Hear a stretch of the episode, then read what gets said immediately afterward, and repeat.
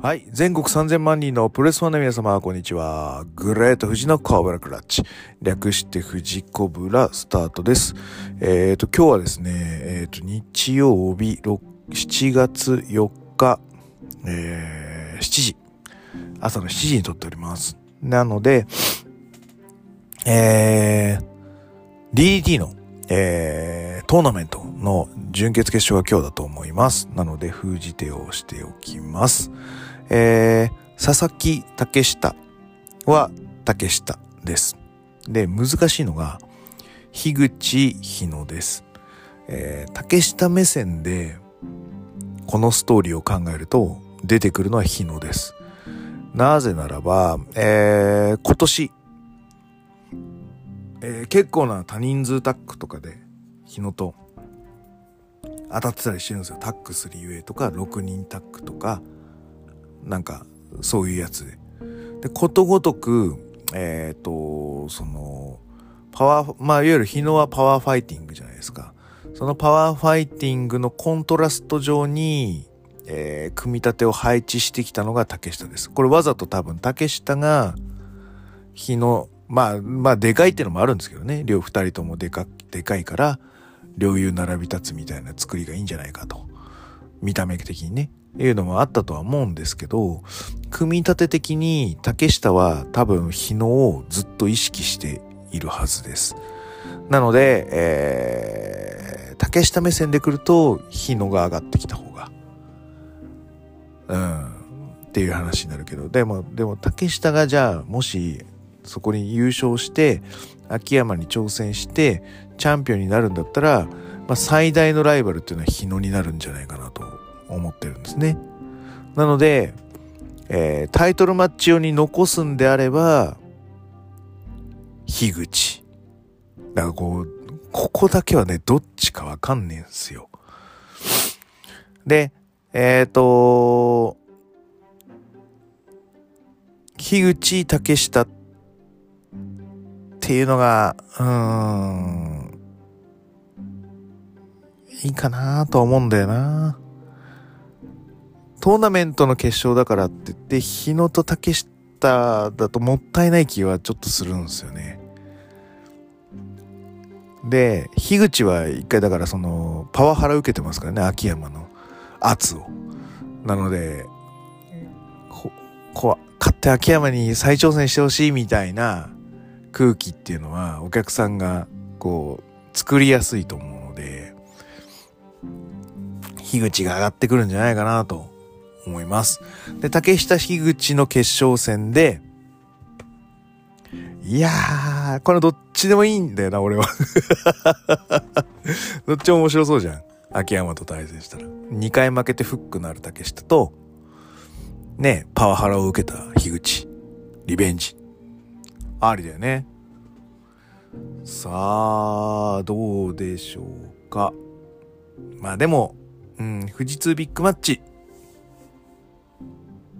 っていう意味で言うと竹下にします。優勝は竹下幸之助でいかがでしょうか。はい。えー、じゃあそんな感じで、えー、今日のテーマを言ってみたいと思います。えー、この番組は健康プロレス所属グレート富士がプロレスやってる体の斜めからの視点で見てしまうプロレスの試合の感想や、なぜ、何と湧き起こってしまう疑問の数々に対して妄想の仮説を立てたり、妄想の検証を勝手に探し出してしまう困ったポッドキャストです。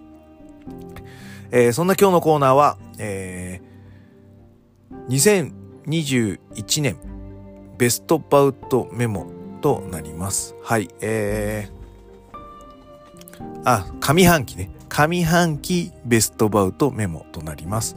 えー、クニさん、斎藤さんが、えー、特のプロレスのことで、えー、上半期のえー、総ざらいをしておりましたので、まあ、それを聞きたい方はですね、あの、ちょっと課金していただいて、あの、スタンド FM で聞いていただければと思います。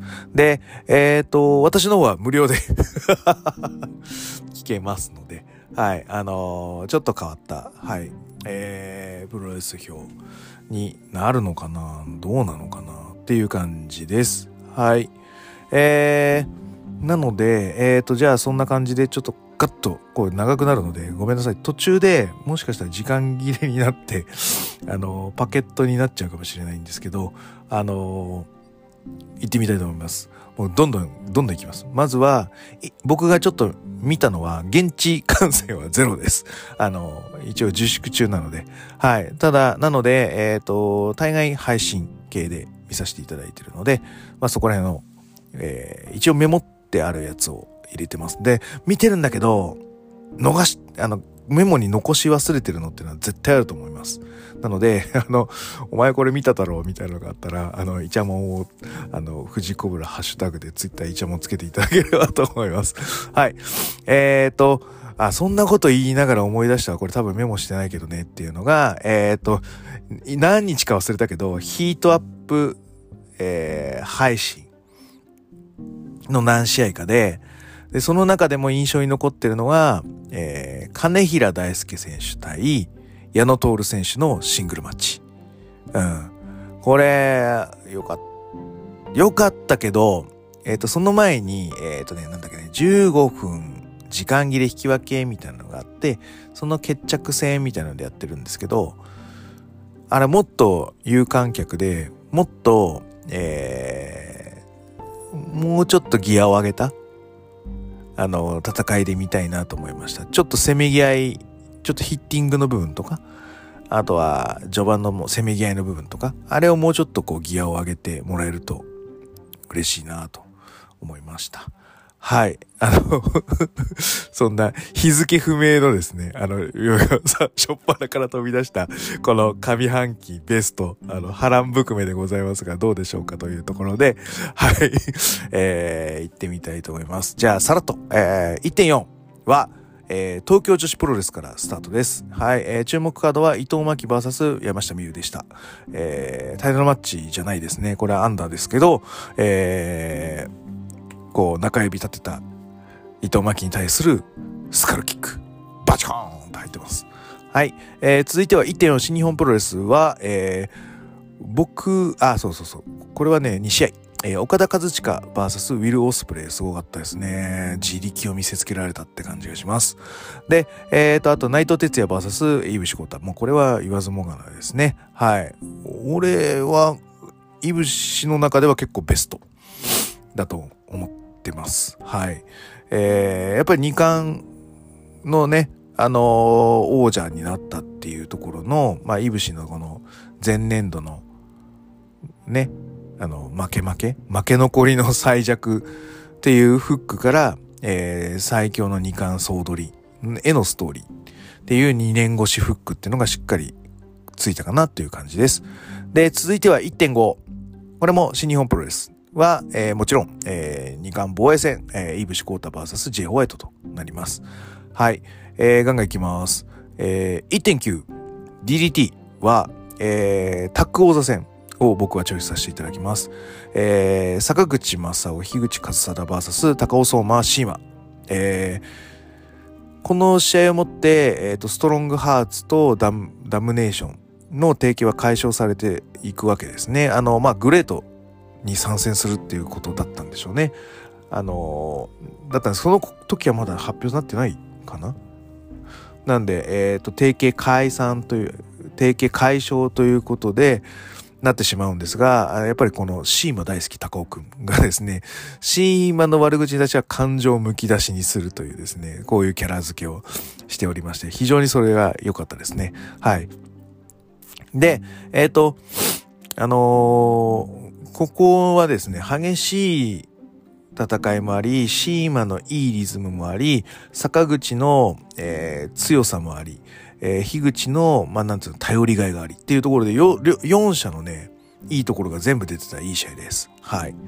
えー、続いて 1.9DDT、えー、は、えー、上野 VS、上野勇気 VS 翔太のユニバーサル戦。はい。えー、ついに出たぞ、えー、翔太ブームみたいな形で、はい、あのープロレス業界のわ、まあ、技師でいいのかな。まあ、くせ者ですね。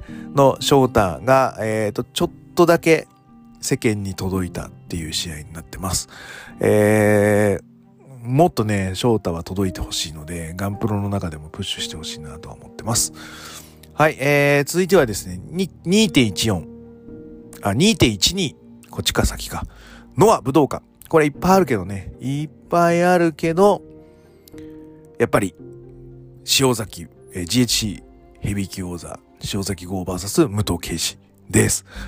まあ、これはもう、ね、鉄板でしょ。はい。いや、もうすごい。すごい。もう、まあ、こもう僕はね、もう、あの まだあります。塩崎号ロスが。まだあるんですよ、僕は。それぐらい、俺、武藤は、その、歴代のプロレスラーの好きなレスラー10人にあげてってなった時に10人の中に入るんですよ。だけど、この塩崎号に勝った武藤ってのが、未だにちょっとこう、もやっと引っかかるというか、うん。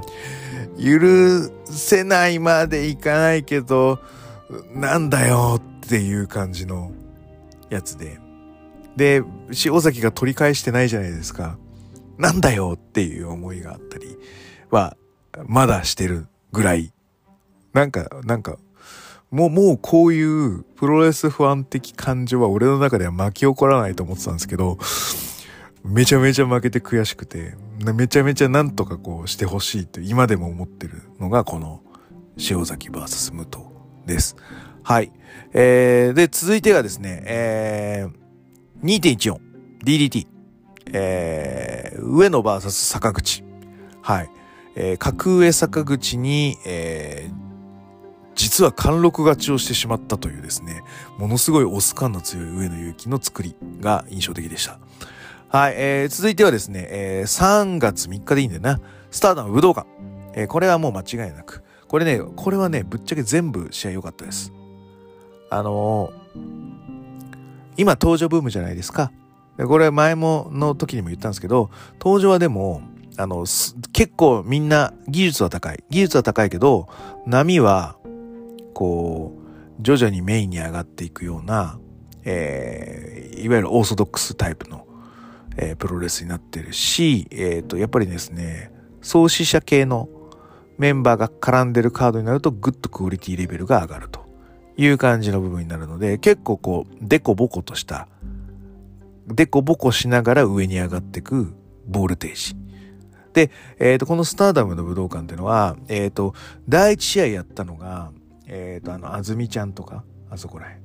あと夏っぽいだったりとかアンダーの子も、まあ、いわゆる大江戸隊の2人とか、えー、第一試合のレスラーが次の興行メインになっても一定の盛り上がりを見せるでタイトルマッチでグンと上がるっていうかなりこう上の上のボルテージから来て、えーとタイトルマッチでガクンと階段が上がってくる。こんな感じのボルテージの仕方になるので、全体レベルは、まだスターダムの方が高いっすよ。っていう感じ。で、ハードヒッティングの方はスターダムの方が多いので、あと常年、前女式な常年っていうのがあるので、そういうプロレスを見たい方はですね、結構スターダムはありかなと思ってますよ。はい。その中でもこの決定打っていうのがジュリアタムの紙切りになってるので、はい。あの、常年がめっちゃ見れるんじゃないでしょうかというところです。はい、えー、3.5、えー、新日本プロレスニュージャパンカップに入りますね。はい、えーと、僕がチョイスしたのはこの後藤弘樹 VS 太一。よかったな、この試合。やっぱりね、太一、あのね、ザックと太一は、二人とも嫌いじゃないし、うん、強さが証明されてよかったんだけど、二人ともでも結構シングルのが俺は好きなんですよ。なので、うん。ね。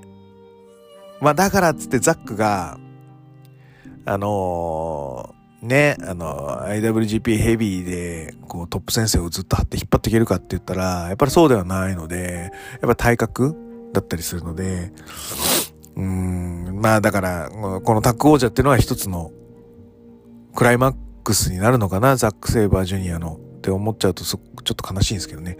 で、今せっかく、J. ホワイトが持ってるので、あの、ああいつとの一戦が、あの、終わったタイミングで、J. ホワイトとザック・セイバージュニアで、がっつり構想してほしいと半年ぐらい思っております。はい。えー、そんな感じの、えー、やっぱ、後藤、で、その中でも後藤太一、なんか太一もね、シングルだったら、ネバー行って、ザック対太一のタイトルマッチみたいなのを見たいなと思ってるので、ぜひ、そんな感じのことやってほしいです。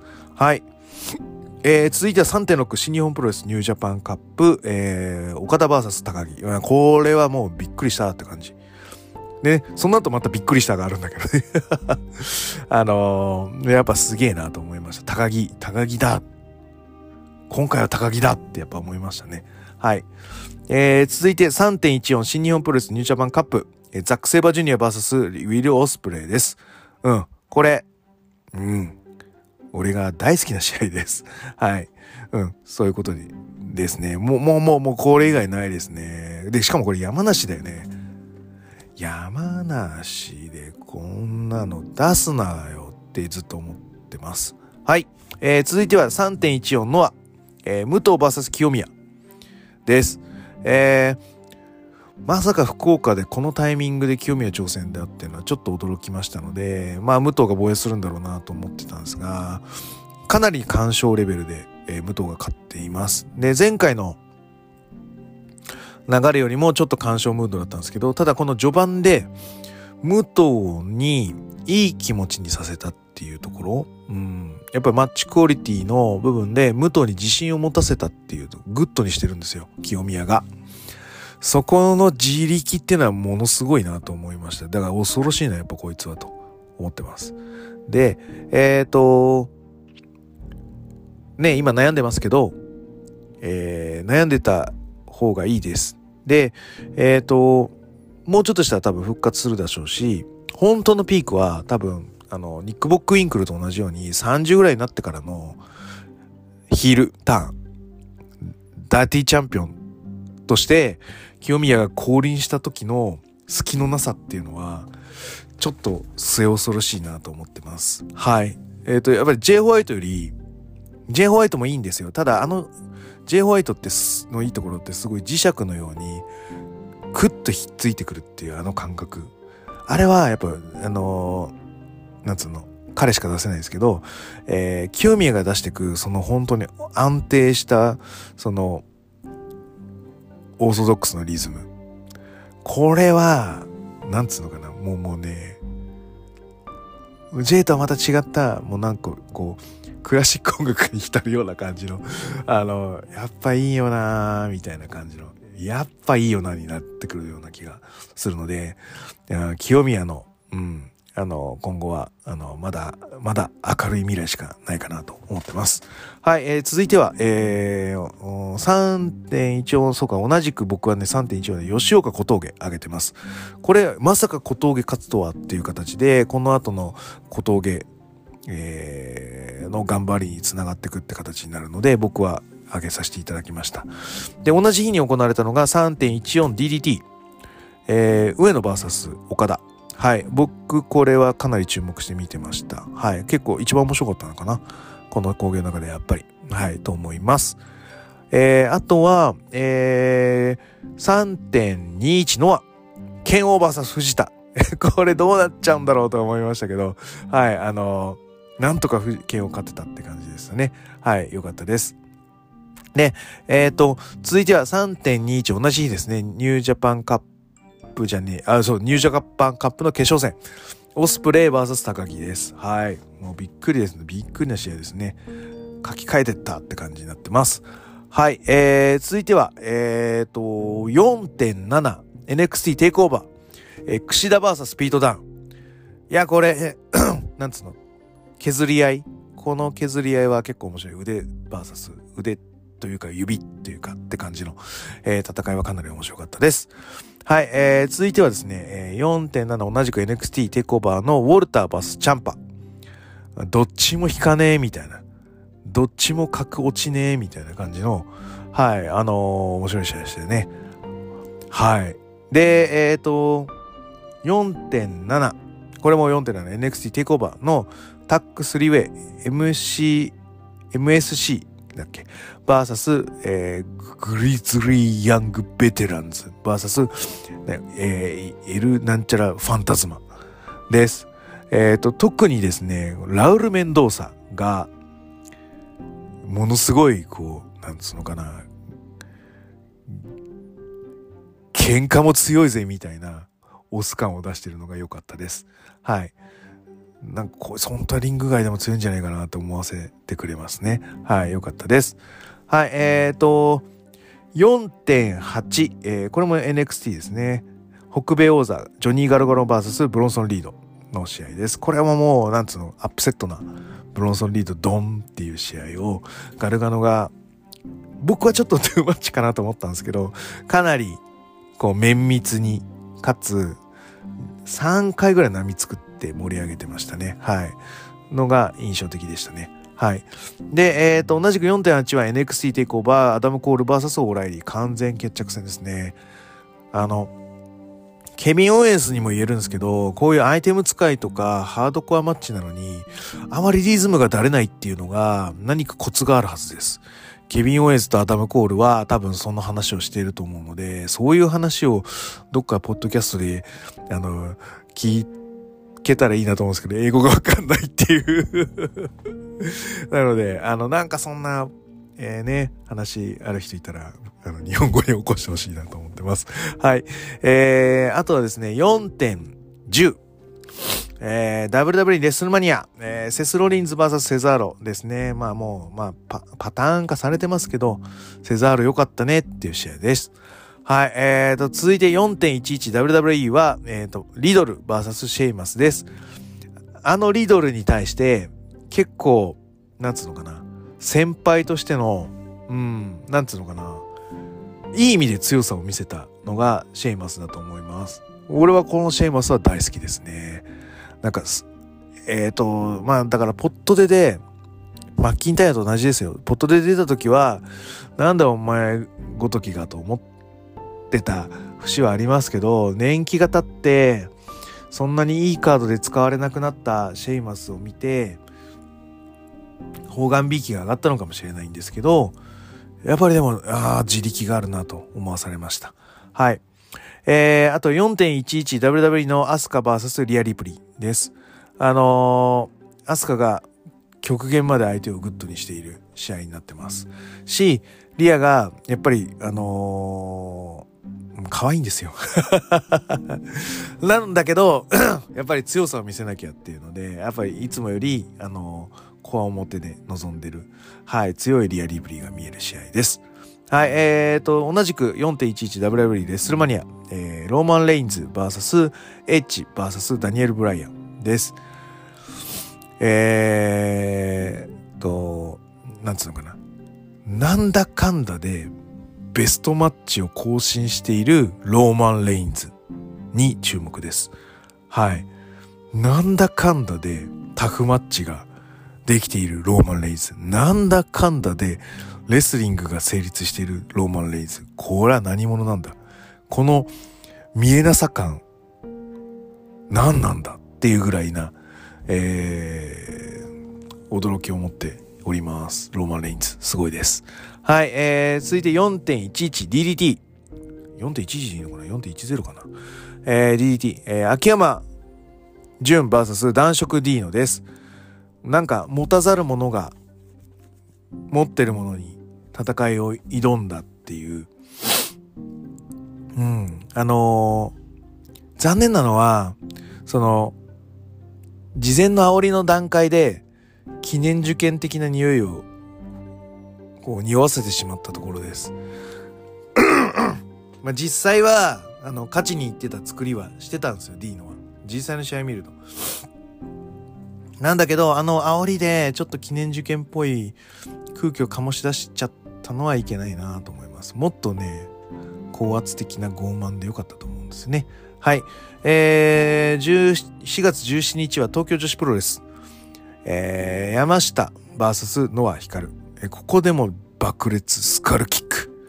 すげえってなってます。で、ただ、えっ、ー、と、ノア光の成長というか、えー、山下相手にコントロールしようとする様がめちゃめちゃいいですよ。はい、必見です。4.17東京女子プロレス辰巳理香 VS 伊藤真希です。えー、煽りのポスターがすごかったです。あの、AEW 帰りで、ちょっとプチブレイクしてる伊藤真希だったんですが、あのー、普通ね、タイトルマッチだと、辰巳理香があって、えー、伊藤真希があって、でかい写真が2つ並ぶみたいな感じじゃないですか。えー、えー、と、伊藤真希ワンショットです。よっぽど辰巳理香で人気ねえのかってぐらい、伊藤真希ワンショットの煽りポスターが印象的でした。はい。えー、4.18ノアは、えー、小峠 VS 仁王。えー、よかったですよ、仁王。そういうとこだぞっていうとこです。はい。えっと、えー、5.2ノア、えー、清宮 VS 田中将人。はい。これもう、意外でしたね。あの、サプライズ登場のマッチメイクだったので、うお、これやるんだと思いました。で、えー、続いては5.3ノア、えー、田中将人 VS 稲村良樹。はい、ここのフックが今の稲村火祭り参戦につながってると思われます。はい。あと、えっ、ー、と、ノアでの田中将人のブレイクが、えー、期待される2連戦だったと思います。えー、続いては5.3、えー、ニュージャパンカップ、あ、違うわ、もう全然違う。えー、新日本プロレス、えー、ザック・セイバージュニア VS タンガロアの試合です。えー、なんだろう、この、なんかね、なんだろう、言い表せない、このザックのセーブされた感、なんかすげえ逆に気になっちゃう試合です。なんでこんなにセーブされなきゃいけないんだろうっていうぐらいな感じなんで、だからその、タンガロアのコミュニケーションっていうところが、どこまでできんのかなっていうのがちょっと疑問に思った試合でした。はい、えー、続いて5.3、えー、ネバ、えー、棚橋 VS J ホワイト。えー、よかったですね。はい。ちょっとでも長いかなとは思いましたけどね。はい。足、足のね、下り30分過ぎぐらいから。はい。でも、面白かったです。はい。続いては5.4東京女子。えー、上福ゆき VS ノア光。えー、王座移動の、えー、いいシーンですね。はい。あとは、辰巳理香 VS 山下美優。こちらも王座移動の感動のシーンです。これも必見です。ビッグマッチですね。はい。5.4新日本プロレス、オスプレイ VS 高木、えー、チャンピオンシップですね。これもやっぱすごかった。うん。はい。えー、同じく5.4、えー、DDT。えー、これはですね、クリス・ブルックス VS 赤いキ。これはね、みんなに見てほしいですね。あの、赤いキがどんだけ頑張ったかっていうのと、あとこの、クリス・ブルックスの意外な、なんつうの、意外じゃないんだよ。昔から女子と対した時にものすごいコントロール力というか、構成力を発揮する。なんかすごいんだよな。な、なんでこの人こんなに上手いの？女子とやるとき。イケメンだから言うこと聞いてくれんのかな？めっちゃうまいよね。やっぱ女子と戦った時。里村戦もそうだしさ。ね。と思いきや結構パワーも実はあるっていう形なので、なんか安心して任せてられるね、クリス・ブルックスに対しては。っていう、あの、すごい評価が上がる試合でしたね。はい。同じく 5.4DDT は上野 VS 高尾相馬です。これ高尾勝つと思ってたのになちょっと残念でしたね。はい。でも、その代わりに、この上野勇気の強さが本当に如実で現れた試合です。はい、えー、続いては5.31のは、えー、三沢光晴メモリアル、えー、小川隼人 VS 原田大原の、えー、ジュニアタック戦。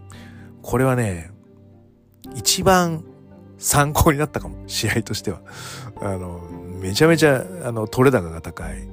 えー、特に原田小川の絡みは、えー、良かったですね。あの、えー、ヤングレスリングマスターっていうだけあって、やっぱりね、そのブリティッシュの部分も含めた原田大輔っていうのは、あの、絶対もっと評価されるべきだと思ってます。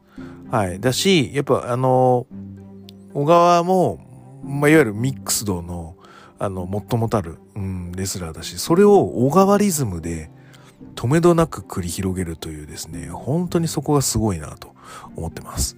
はい。えーと、6.6、サイバーファイトフェス。はい、えー、清宮稲村 VS 竹下上野。もうどっちが勝つかっていうのが本当にすごかった試合です。はい。僕今、これも未だに引きずってます。清宮どうなんのかなとか、稲村はもっとブレイクするかなとか、竹下ムカつくなとか、上野余裕だなとか。今でもフックになってる試合です。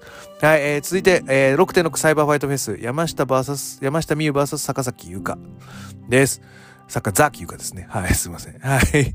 えー、なんといっても坂崎優香の顔がすごかったですね。はい、これ後で言います。えー、もう同じく6.6サイバーファイトフェス、えー、武藤 VS 丸藤。これはもうムーンサルトですね。はい、素晴らしいですね。はい。で、6.7新日本プロレス。高木慎吾 VS 岡田和親。これも、これ絶対岡田勝つと思ってたのに。マジかよ、と。すげえぜ、高木っていう。だから、イブシと、ね、戦うって、ワン、一回は防衛したいよね、って思ってます。はい、えー、6.9、リデット UWF の、えー、伊藤、えー、高則 VS、えー、河村良か。はい、えー、は、これはやっぱりヒリヒリしたんじゃないですか？はい。ねあの、セミがちょっとね、物議を醸し出してましたけど、はい、こういう形でしっかり、あ、やっぱり伊藤が軸、柱なんだなっていう、えー、ことが決定づけられた試合でもあります。ここでだからその飯塚がこう、ゴゴンと行ったりとか、そういうこう、柱の揺らし方をしてもよかったんですが、やっぱり柱は伊藤だったっていう試合です。はい、6.13、NXT テイクオーバー。キャリオンクロス VS ジョニー・ガルガノ VS ピート・ダン VS アダム・コール VS カイル・オライリー。はい。えっ、ー、と、すごい多人数 N 対 N の、えー、組み合わせがめちゃめちゃ多い試合だし、その中でもキャリオンクロスっていうのを、まあトップに据えた、えー、以下4人みたいな構図っていうのが、なんつうのかな。あの、体格にも合ってる。うん。いう形にはなって、、えー、面白かったんだけど、もっと掘れるはず。もっと深掘りした良さが伝えられるはずなんだけど、僕にはその知識がなくて、これは伝えきれないって思った試合です。はい。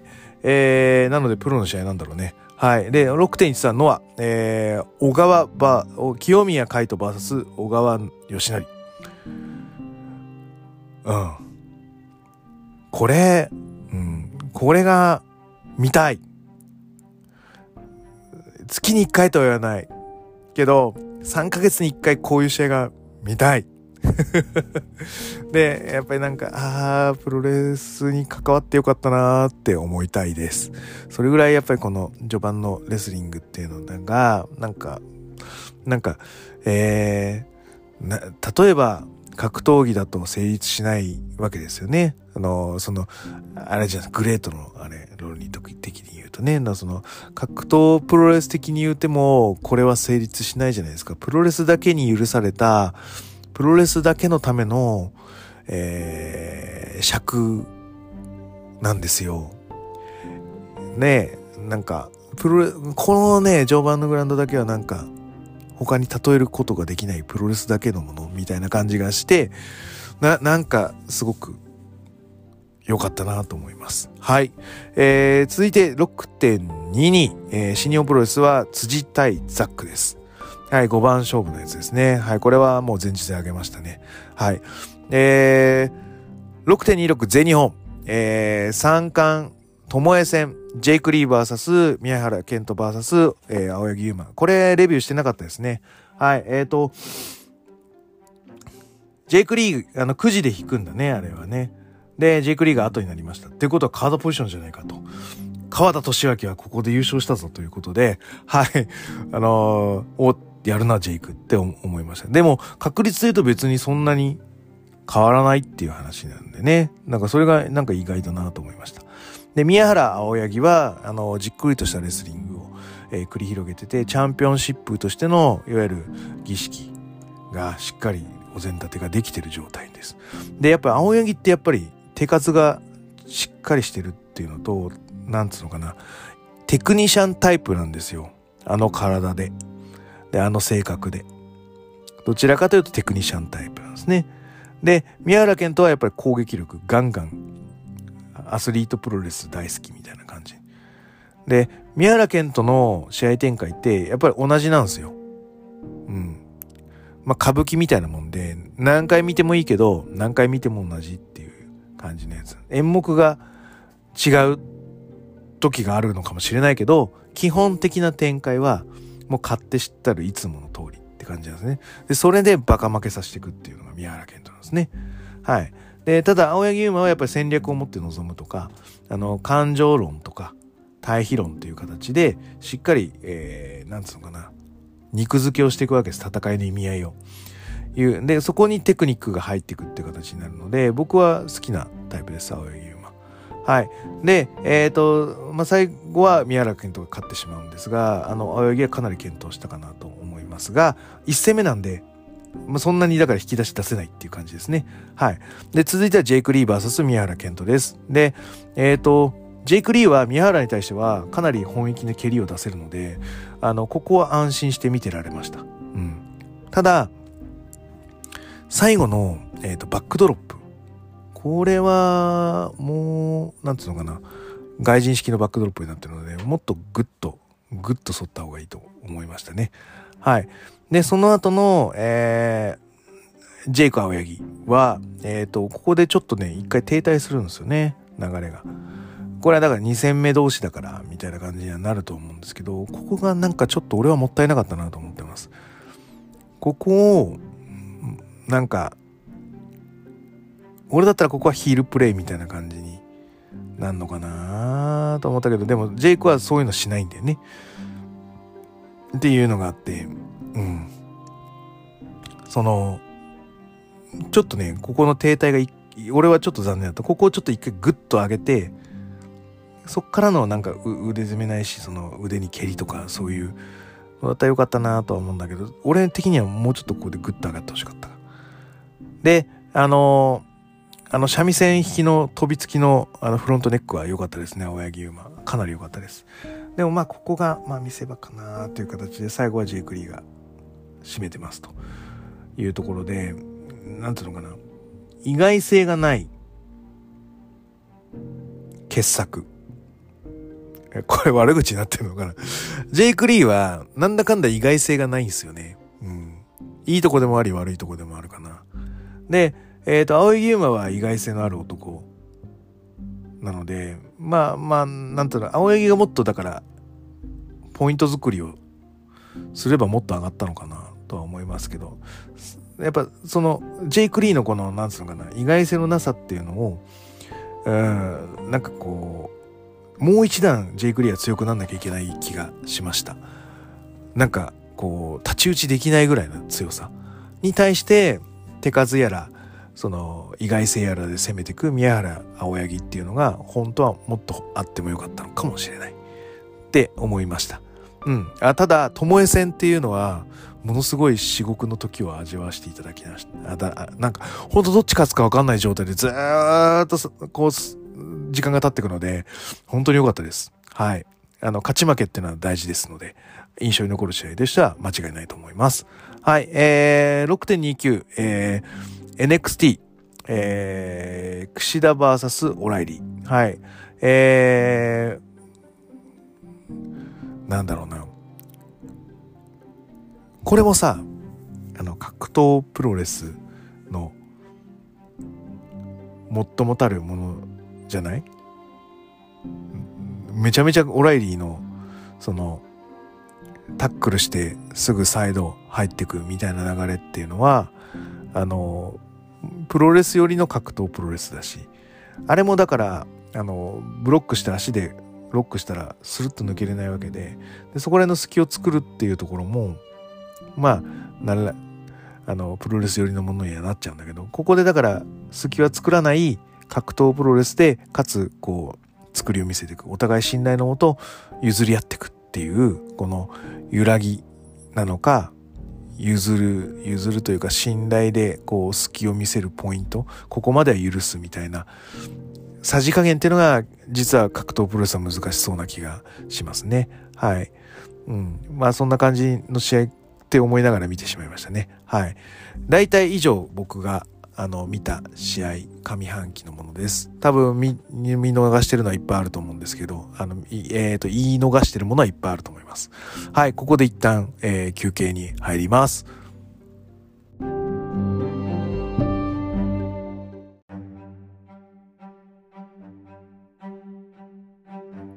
はい、えー、すいません。長いですね。エントリーが終わりまして、はい。各賞発表へ行ってみたいと思います。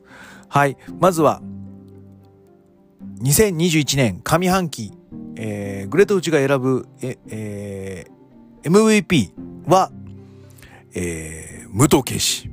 はい。えー、石井智弘じゃないですけど、結果内容インパクト。すべてすごかったですね。おだってチャンピオンになっちゃうしね、58歳で。で、ね、意外性のあのフランケンっていうのもすごいし、ね。あと最後、負ける時もムーンサルトでインパクト出すって。もう全部あったでしょ、この上半期。武藤刑事が結果内容インパクト全部持ってったでしょ。っていう話なんで、うん、やっぱり武藤刑事かな、と思います。はい。続いては、主勲賞です。えー、MVP に準ずる活躍をした、えー、選手です。この選手は、上野祐希です。DDT。はい。えっ、ー、と、ユニバーサル王座のチャンピオンとしてのマッチクオリティはかなり高いです。プロレス業界的にはもっと評価されてもいいプロレスの、えー、試合内容になってます。で、えっ、ー、と、かつ、イーブシに似てるルックスみたいな感じで、えー、イブシがやってたやつを、まあ、ちょっと上書きする感じで、えー、出していくことにより、DDT の中でも、まあ、なんていうのかな、新しいカリスマの上書き、イーブシの影を消してってくれてる作業をするので、かなりイメージアップに、団体のイメージアップにも貢献しています。さらには、えー、このサイバーファイトフェスで清宮海斗に勝つという快挙を成し遂げて、やはり業界の序列的にはかなり上にランクに位置づけしたぜということになるのかなと思うので、えー、主勲賞ということになります。はい、えー、続いて関東賞。関東賞は、ローマン・レインズ、WWE。なんだかんだで、俺がね、ちょっと理解できないレベルで、この人はうまいと思います。なんだかんだで結構いいタグマッチが、まあだからマイケル・ヘイズをかなり使いこなしてるのかなと相性がいいのかなそのマッチプロデューサーと自分のその伝えたいコンセプトみたいなものがコンセンサス取れてんのかないうだからあのいわゆる仕事ができる人なんだと思います。本当になんだかんだでタフマッチもいけるしスリーウェイとかもよくよくできてるし。であのそんな悪々してないんだけどなんか嫌なやつみたいな感じはやっぱり出せてるし。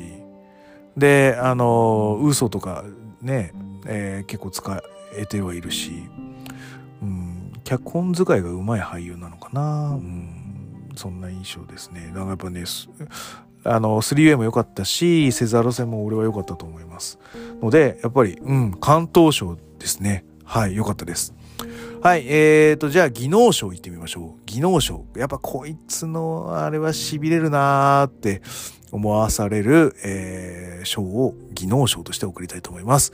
えー、上半期技能賞は、小川義成。でしょうね。でしょうねってやつ。ヘッドシザースホイップホールドとかね。あとは、えー、足4の字みたいな、あの、4の字固めみたいな、抑え込みみたいなものだったりとか。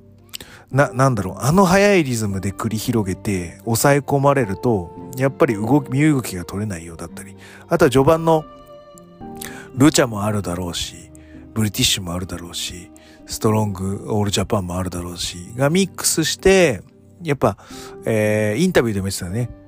これがノアだと三沢さんが怒るんだ。これもノアだ。これもノアだ。を、えー、常に更新して出し続けているのが小川義成である。で、えー、やっぱりシングルで30分超えしてもしっかり見せていられる。えー、ニュージャパンの組み立てもできるし、ブリティッシュの組み立てもできると。最高だね。最高です。小川義成。いつまでも見ていられると思うので、いつまでも現役でいてほしいと思ってます。はい、えー、じゃあ続いてはですね、ベストバウトです。えっ、ー、と、ノミネートいってみます。10個あげます。えー、2.12、ノア武道館、武藤塩崎。うん。だね。えー、3.14、新日本プロレス、ニュージャパンカップ、えー、2回戦。ザック・セイバージュニア VS ウィル・オスプレイ。3.21ニュージャパン、新日本プロレスニュージャパンカップ決勝戦、えー、ウィル・オスプレイ VS 高木慎吾。4.11 WWE レッスルマニア、えー、ローマン・レインズ VS エッジ VS ダニエル・ブライアン。えー、5.4、えー、DDT クリス・ブルックス VS 赤井沙希。えー、6.6サイバーファイトフェス清宮海斗稲村良樹 VS、えー、竹下幸之介上野勇希。同じく6.6サイバーファイトフェス山下美優 VS 坂崎優香。6.13ノア、無観客工業、え、清宮海斗 VS、え、小川義成。6.9リデット UWF 伊藤隆則 VS 河村亮。6.26全日本プロレスジェイク・リー VS 宮原健人 VS 青柳優馬の10試合。えー、この中からベストバウトを上げなさい。かむずいな。むずい。あげます。ベストバウトは2.12ノア武道館武藤敬司 VS 塩崎豪です。個人的な好みはザック VS オスプレイです。でも、一番心にフックしたかな。今も引きずってるし。これでしょう。はい。えー、では、これベストバウトは、えー、武藤塩崎です。塩崎武藤です。はい。えー、じゃあ、ベストシーン。あの、モメンタムだっけ？はい。えー、クニさんが言うところ、俺はベスト新賞という形で、えー、これも、これはね、アワードで上げていこうかな。はい。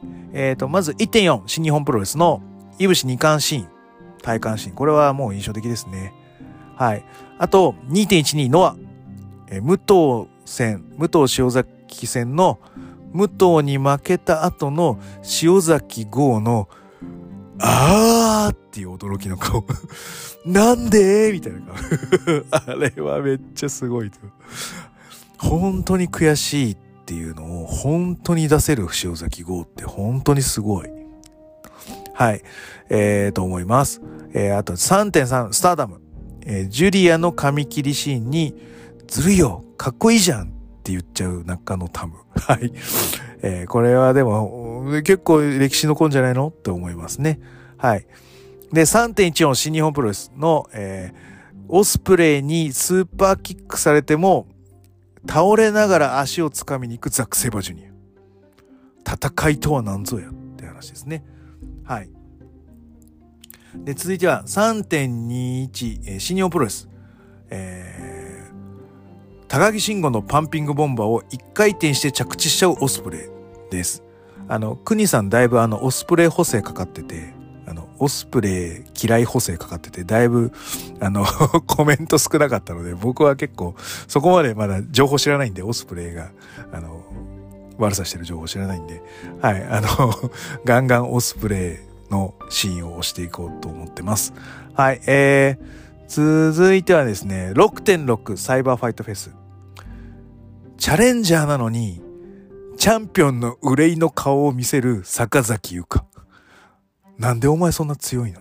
顔がっていう感じでした。はい。強え。かっこいいって感じでした。はい。で、6.6同じくサイバーファイトフェス。もうもう言わずもがな、武藤が出したキャリアをかけたムーンサルト。はい。よかったですね。はい。アワードでいいよね、これは。はい。なので、これはこのシーンを載せていきます。えー、じゃあ、ベスト技賞。これはどっか1個つけるかなあ、でもベスト新賞も1個どれかつけるか。そしたら、えっ、ー、と、僕は、ここはだからベストバウトが取れなかったので、3.1を新日本。僕の選ぶベスト新書はスーパーキック。されても足を取りに行くザクセバジュニア。闘志。前を向く姿勢。えー、心意気ですね。戦う姿勢。プロレスに対する。これを日本人じゃなくてザック・セイバージュニアが教えてくれたっていうところが、うん、皆さん見てほしいところですね。ベスト新書は、えー、3.1押し日本のザック・セイバージュニアです。はい、えー、じゃあベスト技賞、ベスト技賞いってみましょう。これは、えっ、ー、と、これも一回ノミネートいきますね。山下美優のスカルキック。見てない人は絶対一回見なきゃダメですよ。このスカルキックは。はい。えー、あとはですね、DDD 岡田祐介のトリコロール。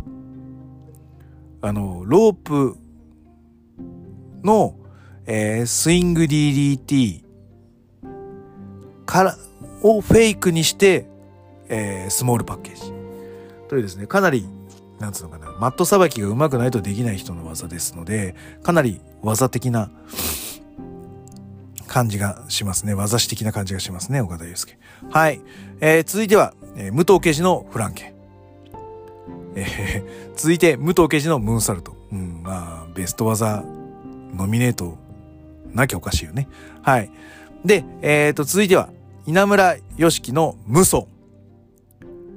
ね。まさか無双が復活するとはというところで無双を上げさせていただきたいと思います。あとは、えー、小川義成のヘッドシザースホイップホールド。こ技ありですよ。はい。肩上がってたなんて、あの、やばなこと言わないでくださいね。はい。えー、あとはですね、もう一個、えー、坂口正夫の、えー、カーフスライサーっぽい入りからの同時めスリーパー。これは僕、あの、実は練習してまして、で、似たような入りはもうすでに試合でも使ってるんですけど、うわーでもこんなに綺麗に決まるとはね、あの、本当尊敬しますっていう感じです。はい、えーと、以上2、4、6、7、7戦出してます。はい、じゃあ、グレートウジが選ぶベスト技賞は、山下美優のスカルキックです。はい、スカルキック、これは絶対見てください。バチコーン気持ちいいって感じになりますんで、はい、ぜひ見てください。はい、えー、ベスト工業。これはね、ノミネートなしで一発でいきます。はい。えー、グレードウジが選ぶ、えー、上、2022年上半期ベスト工業は、6.6サイバーファイトフェス。はい。これダントツですね。はい。多幸感が半端ないです。うん。しかも、えー、何団体寄り合いの？まあ同じグループですけど、あのー、一番ビッグマッチをちゃんと選んだと。で、人員配置とかそういう、こう、なんつうのかな、マイナス面。やっぱり新日ドームでやってもそこそこそういうマイナス面が見えたりとか、まだまだだなっていうところの中で、この6月のタイミングで、ここまで動員して、かつ、えー、ここまで人数を踏まえてストーリー作ったっていうところが、やっぱりあっぱれです。その次は、まあ、時点、あえて言うなら、えー、ノアの武道館。で、スターダム武道館かな。うん。はい。えー、じゃあ、あとはですね、下半期注目選手。えー、まずは稲村良樹。火祭りどうなるか期待ですね。N1 もどうなるか期待ですね。稲村良樹、そろそろ3年が経過するので、デッチ暴行3年終わったタイミングで一気にトップに上り、あ、あ、詰めてほしいなと思ってます。はい、えー、続いては清宮海斗。うん、この人が良くならないとね、なんかプロレス業界が良くならない気がするので、あの、早くスランプ、スランプと思ってるものを抜け出してほしいですね。はい。はい、続いてはこの竹下幸之助。はい、この清宮海斗対竹下幸之助の、なんつうの、絡みみたいなの。うん。えー、どちらかというと、憎たらしいのでやられる姿が見たいです。はい、えー、続いてはですね、飯塚優ですね。あの、引き続きリレット UWF ルールで、えっ、ー、と、マッチクオリティの高い試合を期待しています。はい、えー、あと個人的には、小川義成、ザクセバジュニア、あと、えー、プログレスのカーラ・ノワールあたりはちょっと僕は注目しているので、はい、ここら辺はクオリティ高い試合を見せてほしいなと思ってます。えー、あとは最後、ちょっと下半期の封じていってみたいと思います。好き勝手にね、予想していきます。えー、まずは新日本プロレスどうなるか。高木いぶしはいぶしが防衛します。そして G1、岡田。今年こそ岡田優勝。言ってくれっていう話です。はい。えー、続いて封じてノア。えー、丸藤杉浦は丸藤が勝ちます。で、やってほしいのは、ここで N1 前にスコッと入る。まあ、いわゆる、なんつうの、ワンポイントリリーフみたいな感、ワン、リリーフっていうか、ワンポイントで入っていく感じで、ちょろっとこう隙間で、小川義成戦やってください。丸藤小川。時間切れ引き分けとかなんないですかね。60分とか やってもらってもいいぐらいな、もう小川義成丸藤はずっと見ていたいので、それも丸藤は防衛します。で、N1。N1 は、剣王優勝。で、丸藤 VS 剣王。で、剣王が取るかななんて思ってます。えー、DDT。続いての DDT の封じ手は、えー、さっきのトーナメント竹下が優勝します。秋山、竹下、あ、そう、秋山、高木が多分その富士通の同じ日なのかな前日なのかな多分路上でやると思います。で、秋山が勝ちます。で、秋山竹下がやって竹下が勝ちます。で、竹下政権で今年は終わると思ってます。はい、えー、ただ、サイバーファイトグループの決算は9月です。なので、売り上げが足らない場合、9月に何らかのカンフルが起こる可能性はあります。キャンペーンみたいなやつですね。あの、一般企業でいうのはあるかもしれない。だから N1 系とか、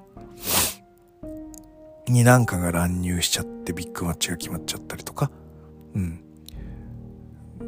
サイバーファイトフェスあじゃなくて、この富士通スタジアムの最後に何らかのこうアクシデントがあって試合が動いちゃうとかいうのはあるかもしれない。売り上げが整ってれば多分、こう、なんつうのかな。ぶっちゃけ今のところ4期連続赤なんですよ。DDT。サイバーファイトグループに入って。なので、その5期目どうなるかっていうところはかなり経営者としては見られるところになるはずなのでそこに対してどうか、うん、カンフルがあるかどうかはちょっとうんなんつうのかな会社的にあり得る話なのでそこは注目ですね。そのカードではないけど何らかのキャンペーンみたいなのが起こる可能性はあります9月はい。えー、あとですね全日本プロレス富士では、えー、石川芦野は芦野が勝ってジェイクと芦野がやってジェイク勝つここら辺までは読めてますね。じゃあ、ジェイクに誰が行くのか。えー、岩本浩二。無差別級って言ってますからね。岩本浩二。多分今年中、ジェイク VS 岩本あると思います。はい。えー、そんな感じで、えー、今年の2021年上半期まとめ終わりたいと思います。はい。えー、えっと、えー、じゃあ締めに行こうな。グレート富士のコブラクラッチで質問感想をお待ちしております。グレート富士の質問箱やツイッター DM などどしどし送ってくださいね。また、あの、俺はこれだというものがあれば、富士コブラで、はい、あの、ベストシーン、これ抜けてるぞとか、あとは、あの、これ、やっぱりオスプレイはどんな悪さをしたんだとか、内緒で教えてくれたりとか あの、してもらっても結構ですよ。はい。えー、あと、えー、UWF の講義終わったね、2日だから。えっ、ー、と、7月25日、ボジョレエイド、ボジョレ女房が、えっ、ー、と、怪我しちゃったみたいなので、えー、エイド講義を行います。東道館です。えー、菅野東道館、マットプロレスなのかなはい、カードが決まったら、あの、またお知らせしたいと思います。ゲストにも来てもらいたいね。はい。えー、また気に入っていただけましたら、サブスクリプションの登録、または定期購読のボタンを押してくださいね。ということで、はい。えー、上半期も楽しませていただきました。えー、全国3000万人のプロレスファンの皆様、ごきげんよう。さようなら。